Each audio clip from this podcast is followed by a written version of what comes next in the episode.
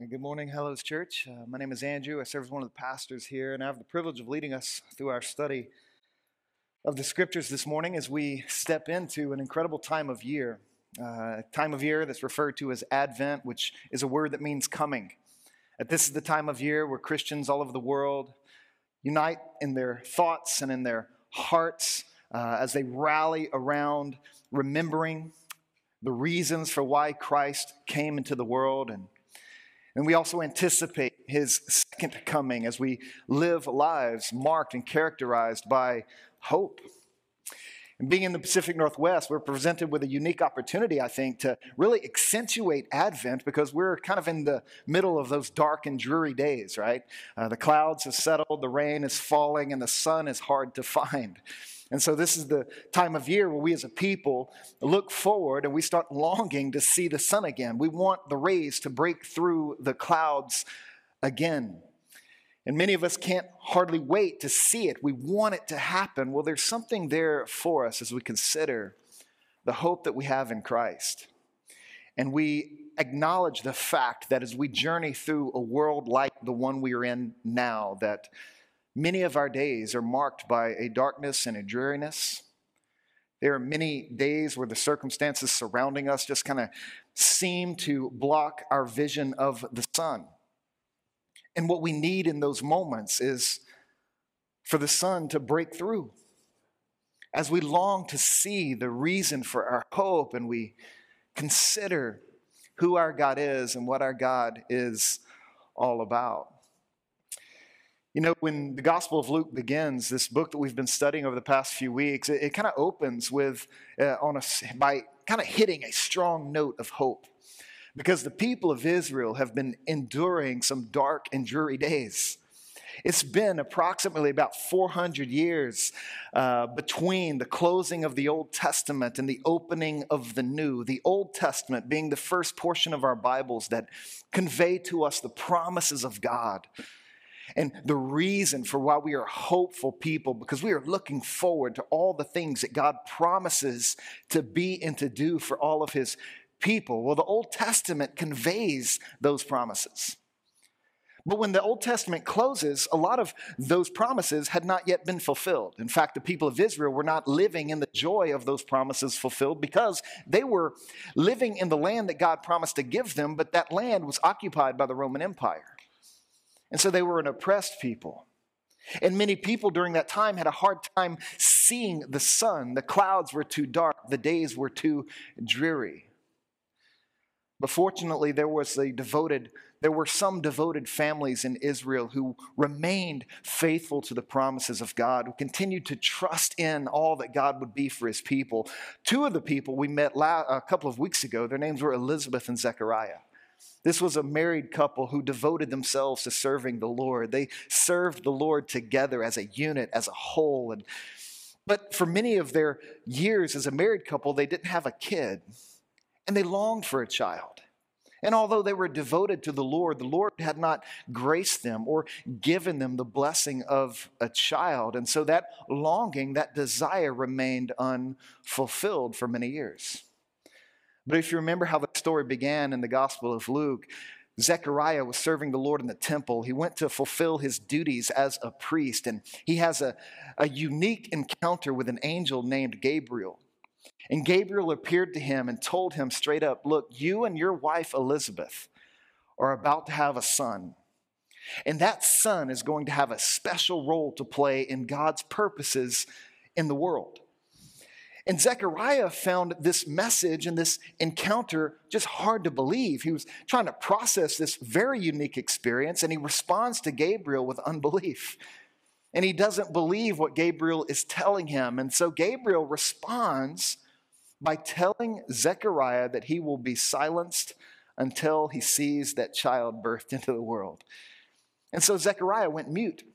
He couldn't speak. And that's if you're a preacher, it's really hard for you to go a while without talking and without speaking. And this was Zechariah's world. And now he can't speak, and he's not going to be able to for nine months until his wife Elizabeth gives birth to the one that God promised to give him. This son who would play a unique role in the history of salvation and all that God's wanting to do to make this broken world right. And so their story starts there, and then about nine months later, it picks up again in verse 57 of Luke chapter 1. So if you have your Bible, open up to Luke chapter 1 and notice beginning in verse 57. This is sort of how their story is rounded out.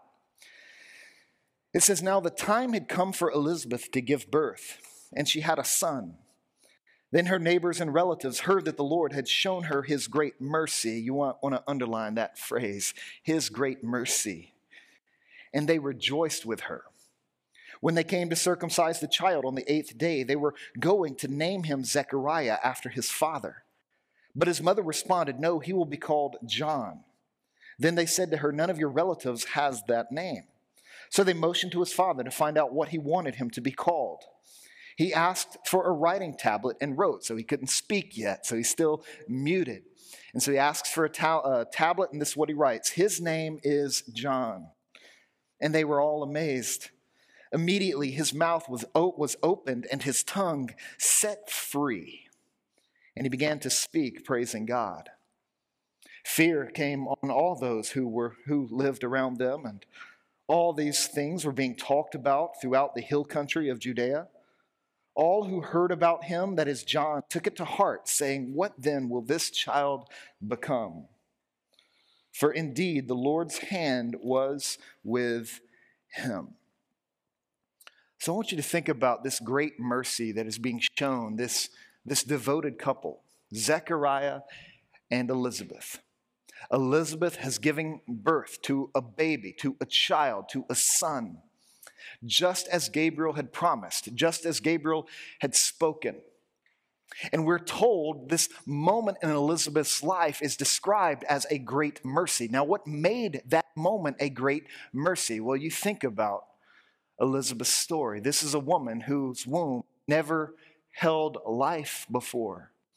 This is a woman who longed for a child, and yet that longing was unfulfilled. It was unsatisfied for decades. And infertility, of course, is, is a bitter disappointment no matter what culture, what society, what era you find yourself in. This struggle of wanting a child and not being able to have a child, that is a deep and bitter disappointment for many, many people. But if you take Elizabeth's story and you think about the cultural milieu that she was sitting in, it was even compounded because in the Hebrew culture, for a woman who was devoted to the Lord to not be able to give birth or to have a child, that was considered a disgrace. And so many people surrounding her looked at her life and pitied her. They viewed her situation as a disgrace because righteous people, those who actually believed and trusted the Lord, those are the ones that should be able to be fruitful and multiply. They should be able to obey the first command God gave human beings in the Garden of Eden, and yet she is unable to. And so society would look upon her as a disgrace, but then that dark cloud that was hovering over her life for so long, it broke and the rays of God's sun began to shine into her life once again as, as her countenance picked up and her joy was found because she now was giving, a, giving birth to a child and, and she would declare to the Lord, Look, God has now removed my disgrace. This is what she says earlier in verse 25. She says, The Lord has done this for me. He has looked with favor in these days. That word favor means grace in these days to take away my disgrace from among the people. That God's grace is meeting her disgrace and taking it away. It's a beautiful moment. It's a great mercy that she's, that's being described in this story because this is ultimately what God does for his people. God is a God who removes disgrace from our lives whether that disgrace is something that we have brought into our lives because we have a history and a pattern of making terrible decisions and terrible choices, and disgrace that comes into our lives because of things that we do, or if it's a disgrace that has been placed upon us by the actions and the decisions of other people. You know, disgrace works both ways that feeling disgrace can be the result of things you do, but can also be the result of things done to you. And you might be in a situation where people are looking at your life as disgraced because of what the slander and the suffering that they have heaped upon you. And, and you need to hear the hope of Advent, the hope of Christ, the hope of God's salvation is that God's grace meets us in the midst of our disgrace, and He has the power and the compassion to take it away.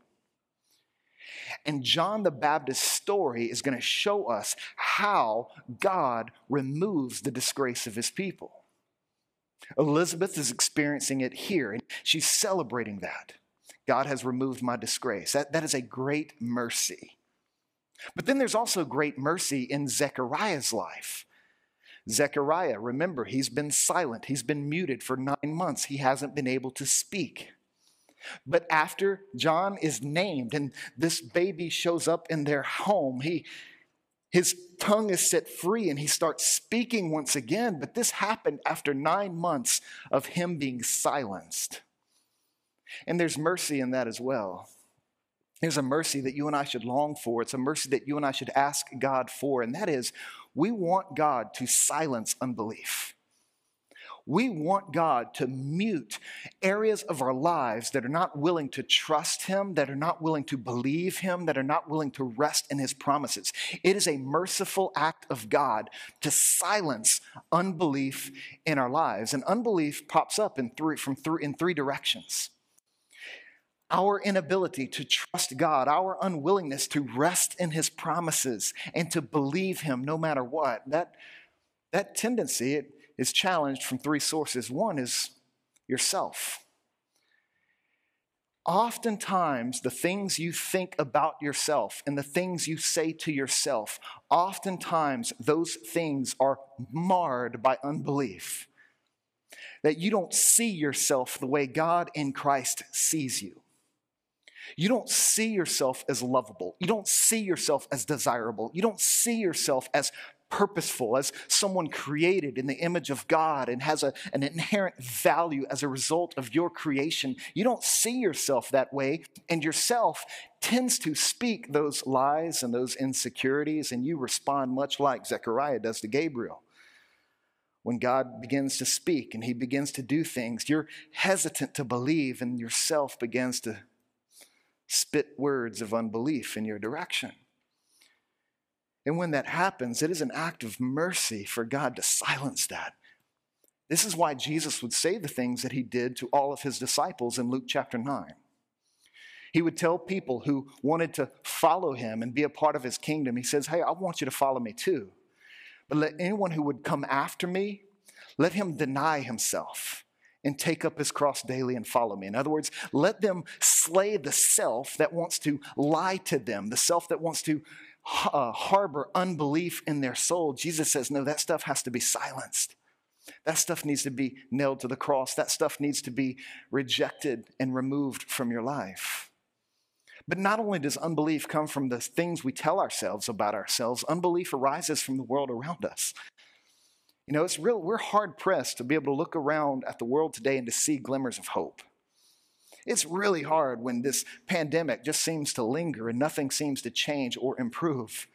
The goalposts seem to keep moving and everything's delayed. It's, it's hard to find hope these days.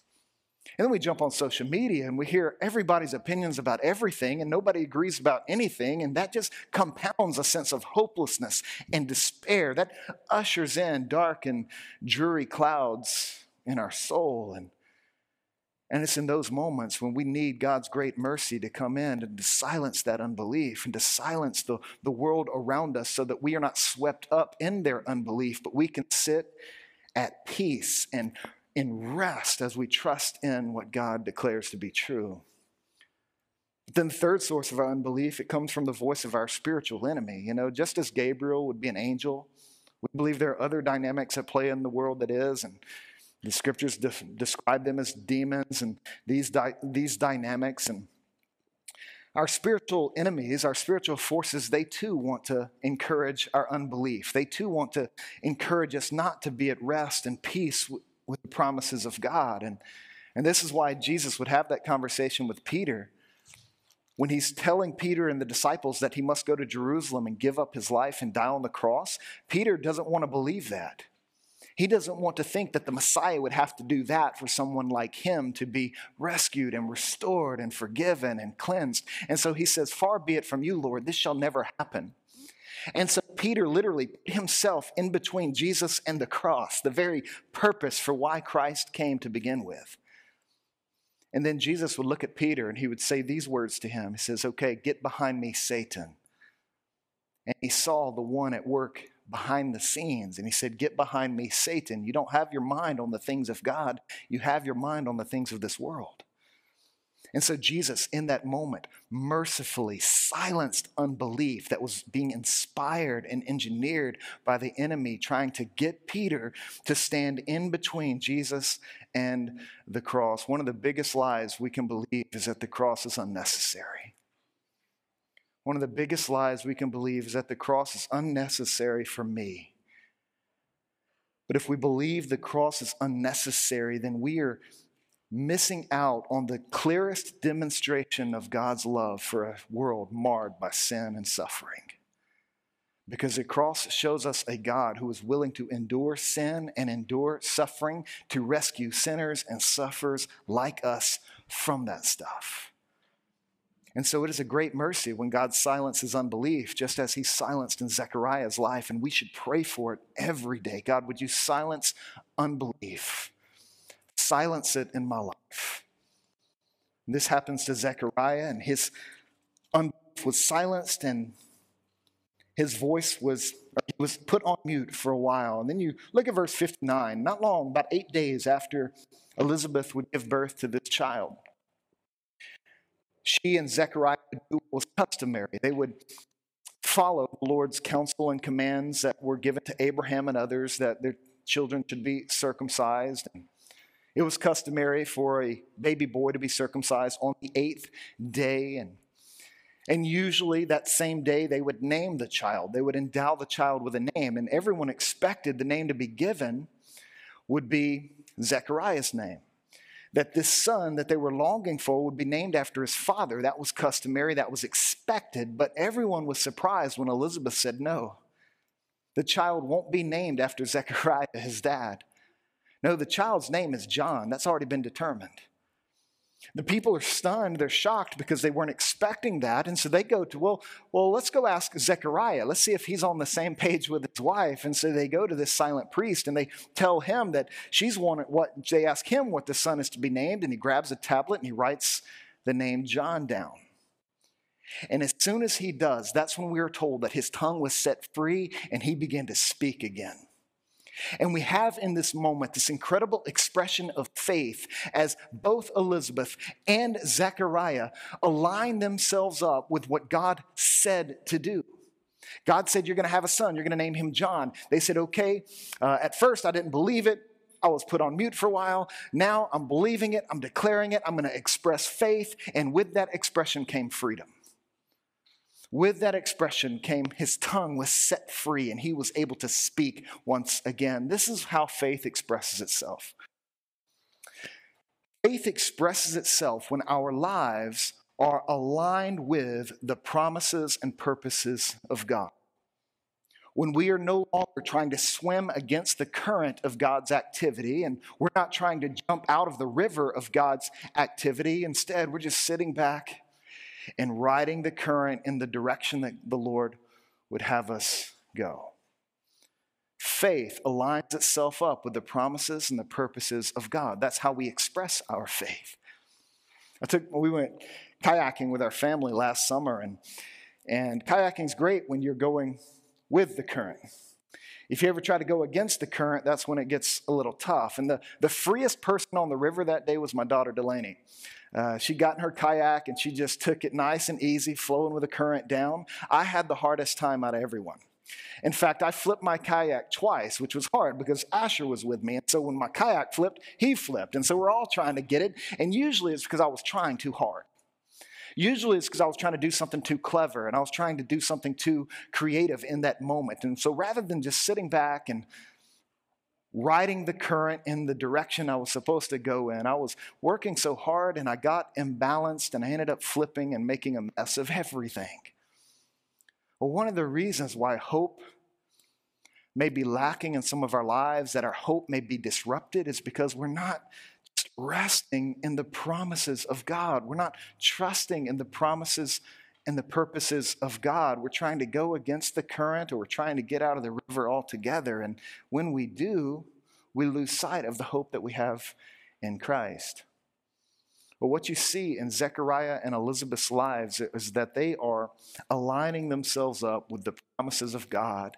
And now they have joy. Now they have peace. Now things are changing in a healthy, helpful way. But then you also see this dynamic. Not only does he express his faith in that way, the moment his tongue is set free, Zechariah is able to do the things he was created to do. The moment his tongue is set free, he starts to praise God. He begins to worship the Lord. This is what freedom is for the Christian. Freedom isn't the freedom to do anything you want to do, freedom is the ability to do what you were created to do. You might think about it like this. I've shared this analogy with you before, but if you had a, a fish, you're going to put that fish, if you had a pet fish, you're going to put that fish in a bowl of water or an aquarium, a tank. That fish is designed for a certain habitat, it's designed for a certain environment. But if you ever were to take that fish out of that habitat, that environment, and you put it in any other place, things aren't going to go well for that fish. You might give that fish more space by taking him out of the bowl, putting him out in the open floor, but that space, that freedom, so to speak, is going to kill him. Because a creature is only as free to the degree when they are faithful to their design. When we are living out the reason of our existence, that's where freedom is found. That's where freedom is had. This is why so much freedom is emphasized in the New Testament. It's one of the fruits of the gospel that the gospel brings freedom to our lives because it allows us to do the things we were designed to do. In Zechariah's case, he's praising the Lord, he's worshiping God. And in our case, we praise the Lord, we worship God. We're doing that which we are designed and created to do. And so, freedom is where his faith is being expressed. Zechariah has been set free, and the first thing he does is he praises God. And as all this is happening in their lives, you have this great mercy showing up in this household. Then you have this expression, these expressions of faith taking place. You begin to see hope spreading all throughout the region. Other people are seeing it. Other people are benefiting from it. Other people are being impacted by what's going down in their lives. We're even told at the beginning of the passage that after Elizabeth gave birth, everyone there rejoiced with them a beautiful picture of community where we rejoice with those who are rejoicing.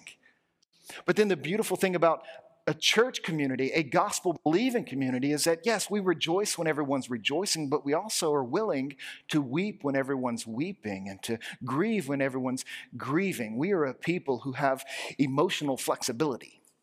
And we know that as we journey through life in a fallen world, you're going to experience a wide range of circumstances and situations. Some will be life giving and cause joy, others will be life draining and cause sorrow. Well, in the family of faith, what do we do? We rejoice with those who rejoice, we grieve with those who grieve. We have emotional stability because of the hope we have in Christ. This is why Peter would, I mean, Paul would later write about rejoicing even in the midst of your sufferings, not because your sufferings are easy and that they don't hurt, but because you haven't lost hope. That no matter how dark and dreary the days are, there's still a sun shining on the other side. And this is one of the realities of the Christian faith is that the sun never ceases to shine even when the clouds block it from our vision. Christ crucified and risen never stops reigning, even when clouds block his reign from our vision. So, what do we do? We live by faith. What do we do? We don't protest against the darkness by swimming against the current or jumping out of the river. No, we rest, we trust, we believe. We express our faith. And this is what Zechariah and Elizabeth are doing. And because they are, we're told that hope is starting to spread. It says, as all these things were being talked about throughout the hill country of Judea, and there's there's curiosity surrounding this child, and everyone's asking the question, what then will become of this child? And as they're asking that question, and as they're considering all that God is doing for Elizabeth and Zechariah, it also says that it, it uses this word fear, and it says fear actually gripped the people. Now, remember what we said about fear last week. When the Bible talks about sinners and sufferers, human beings like you and I, fearing God or fearing the Lord, this doesn't mean that we are afraid to the point where we want to separate ourselves as far as possible from the God who created us and from the God that we are accountable to. That's not what the Bible means by fear, at least the healthy, holy fear. We said last week, no, fear looks like it's that sense when a human being realizes that God is really, really big and we are really, really small. That's what it means to fear the Lord. God is big, I'm small. Now, to be small does not mean to be insignificant, it just means to be small. It means to see that you are a limited creature with finite capabilities and a temporary lifespan. Your smallness compared to God's bigness, you're reminded that God is eternal and God is infinite, that He is holy, that He is other. When you're confronted with that, it kind of puts things in perspective. And those who fear the Lord are those who recognize, yeah, God is big, I'm not. I'm small. But to be small does not mean to be insignificant. Otherwise, God and Christ wouldn't have come down to meet with us. He wouldn't have come to claim us. He wouldn't have come to rescue us. He himself would not have become small by being born to this teenage virgin named Mary and her husband Joseph. That our God became small so that we might be reconciled and rescued, so that we might find hope once again. This is the beauty of Advent. This is the anticipation that is spreading, though everyone doesn't know exactly what God is going to do. So they're asking the question, what will become of this child? And then, as John, this cousin of Jesus, as he begins to grow, people start to get a better idea. Because this baby, this child, would become a man who completely belonged to the Lord. He was one who belonged to the Lord. He was consecrated. He was set apart. He had a unique role to play in the world, and he played it well. But what's interesting is that if you were alive in the first century, and if you were a part of the religious elite community in Jerusalem, or if you were a part of the Roman government, in the power players of the first century, you would not have looked at John the Baptist and thought, there's a guy who belongs to God. You would have looked at John the Baptist and thought, there's no way that guy belongs to anyone. Because you would have seen a man who lived in the wilderness, who wore camel's clothing, and he a leather belt around his waist. You would have seen a man who's in the wilderness eating locusts and honey, and he's living off a very strange diet. He was a man who removed himself from society as a protest against the society he was born into because he knew, just as the prophet Elijah knew in the Old Testament, that the people of Israel needed to return to the Lord that they had they're fighting against the current of God's activity. They're trying to jump out of the river. And so John the Baptist said, "No, my life needs to declare something different." And so he dressed in a way that was reminiscent of Elijah, and he spoke in a way that was reminiscent of Elijah. He was doing the very things that the prophet Malachi said he would do. This is how the Old Testament would end. In Malachi chapter 4, verses 5 and 6, we're told that Elijah, or this is what he says Look, I'm going to send you the prophet Elijah before the great and terrible day of the Lord comes, and he will turn the hearts of fathers to their children and the hearts of children to their fathers. This is what Eli- uh, John the Baptist would do. This is the one Malachi was speaking of. And so when John the Baptist grew up, he became that guy. He belonged completely to the Lord, doing exactly what the Lord told him to do. Jesus would go so far as to say, of all the people who've been born of a woman, no one's been greater than John. And so it makes us think okay, what was so great about him that Jesus would say that? Well, if you think about John the Baptist, you need to think about humility. Humility is knowing your place in the world and knowing your place before God. This is where the fear of the Lord comes from. It is, He is big, I'm small. I'm going to do what He says. John the Baptist did that. He knew his place in the world. He didn't try to climb any social ladder. He did not try to improve his position. No, he lived as a poor man in the wilderness, calling Israel to turn and trust the Lord. So you find in John the Baptist someone who's marked by humility. You find in John the Baptist a man who was marked by, marked by courage. He was a courageous guy. He often spoke truth to power. He often said things that people didn't want to hear because he loved them and he loved his God. And so he would call out the religious elite and he would call out the Roman government. He spoke truth to power. This is what got him beheaded. So you see humility, you see courage. You also see a man who was uncompromising in his conviction. Even when he had to step up and call Herod out for his dysfunctional relationships, and Herod's wife would have him beheaded. Even then, John the Baptist stayed faithful, uncompromising in his convictions. This was a man who belonged completely to the Lord. And in John the Baptist, we find an example of what it means to be humble, what it means to be courageous, what it means to be uncompromising in our convictions. But the most important thing about John the Baptist Yes, he belonged completely to the Lord, but the most important thing about John the Baptist is that he bore witness to Jesus. At the reason he came into the world at the time that he did, and the reason he lived the life that he did, is because he was called and consecrated by God to point people towards the Messiah. If you like football, you might think of John the Baptist like a fullback. You know, a fullback is a guy on the team who doesn't get a lot of glory because he rarely gets the ball. He rarely ever crosses the finish line. A fullback is a guy who, when the quarterback says hike and the play begins, the fullback is hitting the line and blocking so that the tailback who gets the ball can run through the lane. The fullback kind of prepares the way for the tailback to go so that he can get to the goalpost and get to the goal line. when you think about John the Baptist, he, he served like a fullback. He didn't get a lot of glory. He didn't carry the ball. He wasn't the Savior. He wasn't the Messiah. He wasn't the God man. But he prepared the way for the, Lord, for the world to recognize the Messiah when he comes.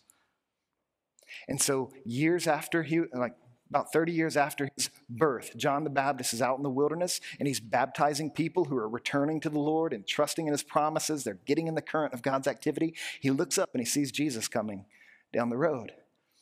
And the first thing he says, he points in Jesus' direction and he says, Look, there's the Lamb of God who takes away the sin of the world. And he pointed everyone to Jesus. See, John the Baptist did not have a Messiah complex. He wasn't a guy who thought he was anyone's savior. And you and I would do well to remember the same thing that we are not anyone's savior, but we bear witness to the one who is and we stand aside and we point people in Jesus' direction, this Lamb of God who takes away the sin of the world, he takes away the source of our disgrace. You know, when John the Baptist uses that language for Jesus, calling him the Lamb of God who takes away the sin of the world, he's calling back to a ceremony that was practiced all throughout the history of Israel known as the Day of Atonement.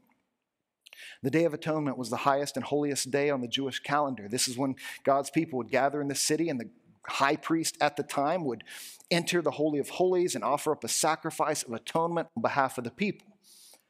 Now, many people are familiar with that ceremony, that this unblemished lamb would be slaughtered and presented on an offering, and, and it would represent atonement being given for the people. But what people don't often realize is that there was a second lamb, a second goat at play in that ceremony. You have the one that was offered up as a sacrifice, but then you also had another one where the high priest would come, step in front of the people, and he would place his hands upon this goat. And as he would pray, he would as he would place his hands upon the goat, he would pray for forgiveness for the people. And so the gesture of his him putting his hand on the head of the goat represented Israel's sins being placed upon this goat. And then after he would do that, he would then send the goat away, and the goat would walk away from the people and never to return. It would wander off into the wilderness, wander off into the woods. Literally, that, that goat represented the sins of God's people, the disgrace of God's people being taken away. And so when, G, when John the Baptist calls Jesus the Lamb of God who takes away the sin of the world, that's the imagery that's popping up in everyone's minds. That's the imaginary that's been at work in the history of Israel so that they can see, oh, this Jesus do, has come to do something unique. He's come to do something specific. And when Jesus would go to the cross, this is exactly what he would do. He would die as a sacrifice of atonement, and he would die as in order to expiate or to remove or to take away the sin and the disgrace of all of God's people. This is what John the Baptist did. He pointed to Jesus, identifying him as the Lamb of God who takes away the sin of the world. And this is what we do too. We call people's attention to Jesus because he's the only one who can remove all of our disgrace. Whether it's disgrace that arises from things that we have done or it's disgrace that arises from things done to us, Jesus is capable and compassionate enough to take it all away so that we can have hope, so that we can have peace, so that we can have joy, so that we can know we're loved, that we are loved by God. See, a Christian isn't a Christian because they, they're perfect. A Christian isn't a Christian because they figured something out that nobody else can figure out. A Christian is someone who looks to Jesus and sees his crucifixion and his resurrection the source of all of their hope. And so they put their faith in Jesus, they trust in Jesus, stepping into the current of God's redeeming activity and riding it, riding it down. One of the ways that we do this, one of the ways that we call attention to the crucified and risen Christ, and we remind ourselves of how Jesus takes away all of our disgrace, is we partake in what's called the Lord's Supper every week. And every week we, we testify, we bear witness. We're like John the Baptist, pointing in his direction as we take the bread that reminds us of the body that Jesus voluntarily and willfully gave for us. We don't act like Peter and stepping between him and the cross. We, we recognize that this Christ who came into the world came to give his life for us. And so, if you are a follower of Jesus, I encourage you to take the elements and you open the bread first.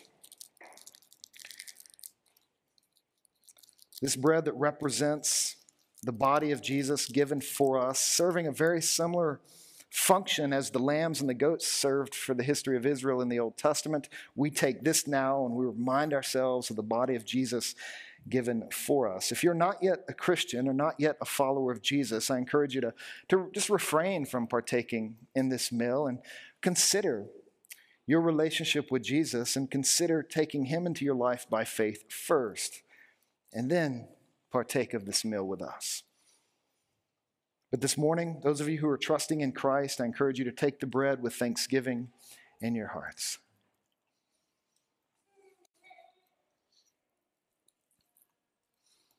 And then, after consuming the bread, we turn our attention to the fruit of the vine that reminds us of the blood that Jesus shed so that our sins could be forgiven. And we also recognize that there's a connection between the blood that Jesus sheds and the sufferings that we endure in a dark and dreary world. Because the prophet Isaiah would draw the connection between the blood that Jesus sheds and the healing of our lives. And so when we think about Jesus shedding his blood, we're also considering how one day all will, all will be made right. All of our hurts will be healed. All of our wounds will be rectified. Everything sad about life in a fallen world will come undone. It will be rendered untrue. And so we partake of this cup this morning, thinking about those realities and reminding us ourselves of the hope that we have in Jesus. God, we thank you for sending your son Jesus to live and to die and to rise again.